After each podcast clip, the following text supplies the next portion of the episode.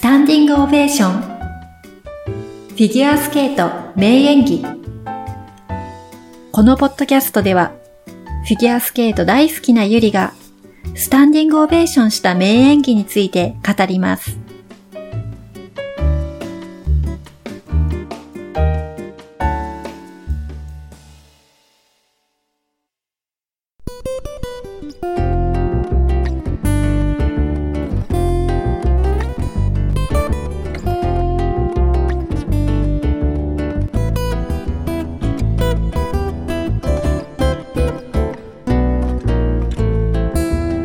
皆さんこんにちは、ゆりです。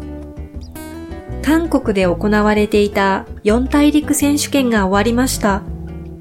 男子シングルでは羽生結弦選手が初優勝。そして鍵山優真選手が銅メダルと大きく盛り上がりましたよね。私の中でちょっとした印象に残ったのは、アメリカのカムデン・プルキネン選手がデニス・テン選手の追悼の意味を込めてカルーソというプログラムを滑ったことです。デニス・テン選手は2018年7月に25歳で亡くなりました。カルーソはデニス・テン選手がかつて演じたショートプログラムです。2015年の四大陸選手権でデニス・テン選手が優勝した時にこのショートを滑っていまして、これは彼の生涯におけるパーソナルベストスコアとなっています。今回、プルキネンさんがカルーソを滑ったことで、多くの人が当時のデニス・テン選手を忍びました。デニス・テン選手の競技生活の中で最高の試合になったのが、その2015年の四大陸選手権でしたし、それは韓国で開催されたもので、さらにデニス・テン選手は韓国の血を引くカザフスタン人でした。今回はゆかりの大会、ゆかりの開催地だったわけです。デニス・テン選手を大事に思う仲間やファンにとって、プルキネンさんのカルーソを滑る姿は、感情を揺さぶられたものだったと思います。とても人格的にも才能的にも優れていたデニス・テンさん。彼が多く残した感動の演技、そして突然の死の悲しみ、私たちのたくさんの感情がその演技を特別なものにしました。今回のカルーソーのように誰かに捧げるプログラムというのはフィギュアスケートの独特の文化なのかもしれません。最近ではカナダのキーガン・メッシング選手は亡くなった弟さんのために滑りました。エキシビションの時に家ですね、弟さんの写真とともにリンクに入って、そのリンクの真ん中に写真を置きました。もうこれは本当に泣けてきました。私もテレビで見ましたけれども、涙が抑えられませんでした。このように感情のこもった心からの演技を見ることができるのが追悼というジャンルのプログラムです。そしてやはり追悼として捧げられたプログラムが一番多いのはデニス・テンさんでしょう。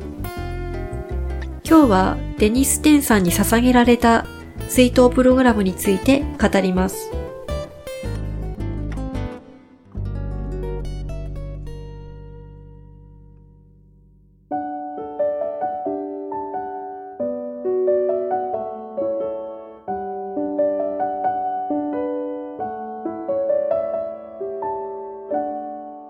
デニス・テン選手が亡くなった2018年の7月以降、多くの人がデニスを演技で痛みました。真っ先に滑ったのは安藤美希さんではないかと思います。彼に捧げて滑った動画をツイッターでアップしました。おそらく彼女のオリジナルのプログラムだったんではないかと思います。宇野昌磨さんはイベントでエキシビションプログラムの See You Again を滑りました。そのプログラムは宇野さんの元々のナンバーなんですけれども、デニス・テンさんのために滑ったんだろうなとみんな思いました。特に彼からそういう発言ははっきりとはなかったと思うんですけれども、歌詞の See You Again という箇所が耳に入ると、もうデニス・テンさんに会えない悲しみと深くリンクしてしまいます。その他にもステファン・ランビエールさん、シェイリーン・ボンさんなど、夏のアイスショーでデニスに演技を捧げていました。そして世界選手権でカザフスタンの女子選手、トゥルシンバイアさんが4回転サルコーを成功させて銀メダルを取りました。その時のエキシビションで、トゥルシンバイアーさんはデニス・テンさんに捧げるプログラムを滑りました。埼玉スーパーアリーナの大型ディスプレイにデニス・テンさんの姿が大きく映し出されました。他にもたくさんの方が世界中でデニスのために滑ったと思いますが、その中で私が一番心に残ったというかもう正直に言うと号泣してしまったのが、カナダのアイスダンスカップル、ケイトリン・ウィーバー、アンドリュー・ポジェ組の2019年のフリープログラム、苦悩する地球人の SOS です。この曲はもともとフランスの歌のようで、フランス語のタイトルがその SOS の後についてるんですけれども、ちょっとすみません。ちょっと発音ができません。日本語訳をすると苦悩する地球人の SOS というタイトルの曲です。カザフスタンの若い男性歌手ディマシュ・クダイベルゲンさんによって歌われたものです。デニス・テン選手の生涯最後のフリープログラムがこの曲でした。それも、ピョンチャンオリンピックは、彼は残念ながらフリーに進むことができなかったので、このプログラムを目にしたことのある人も割と少ないと思います。ケイトリンとアンドリューは、デニス・テンさんと仲が良くて、彼がこのプログラムをショーで滑るのを見て、自分たちもフリープログラムで使うことにしたのだそうです。振り付けはパスカーレ・カメレンゴさん。イタリア人の元アイスダンサーで、高橋大輔さんのバンクーバー五輪で滑ったフリーの道を振り付けした方ですね。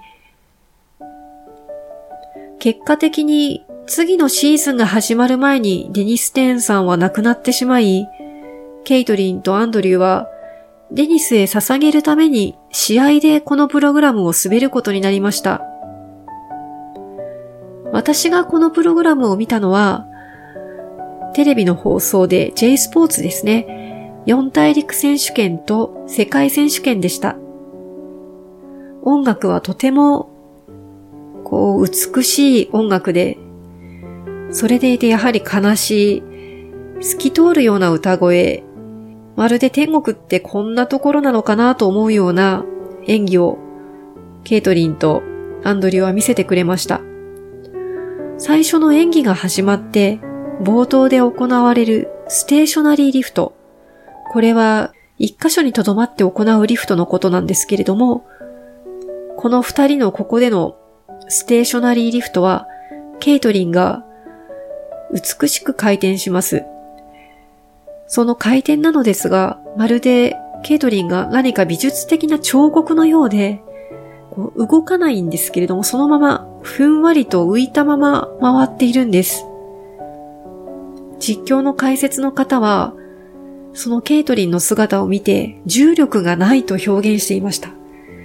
彫刻が浮いたまま回転しているように見えるんです。プログラムの中には他にもリフトがたくさんあるのですが、すべて美しく、やはり重力を感じさせず、何か浮世離れしているような、ケイトリンがこう天使のように見えるんですよね。後半のローテーショナルリフトも、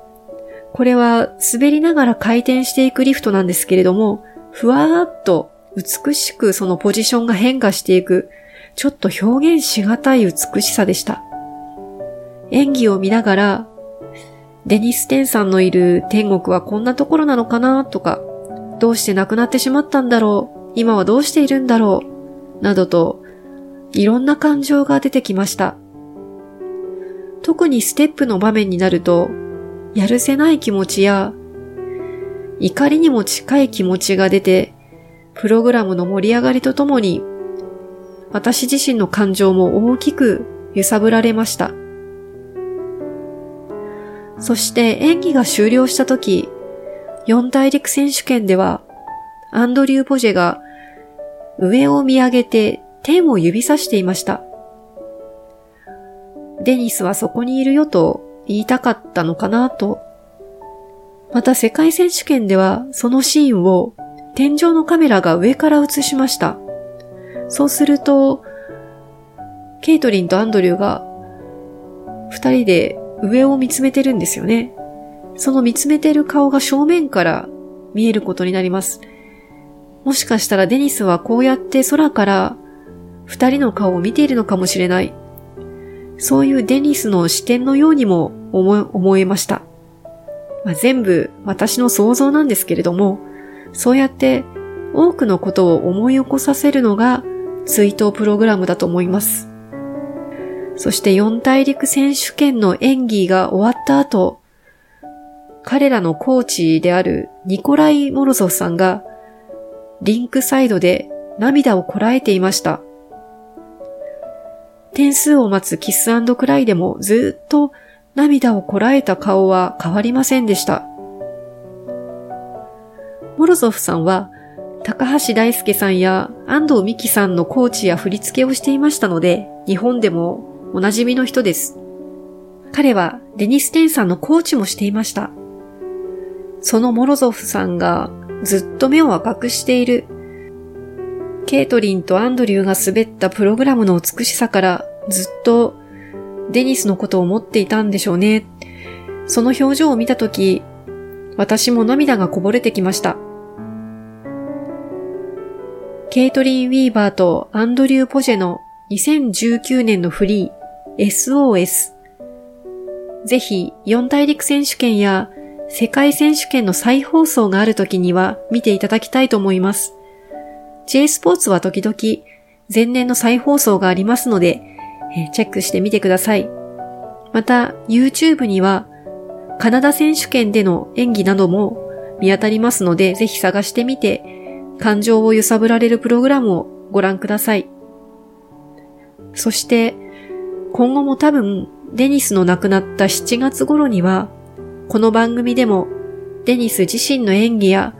デニスを追悼した他のプログラムについてご紹介していくと思います。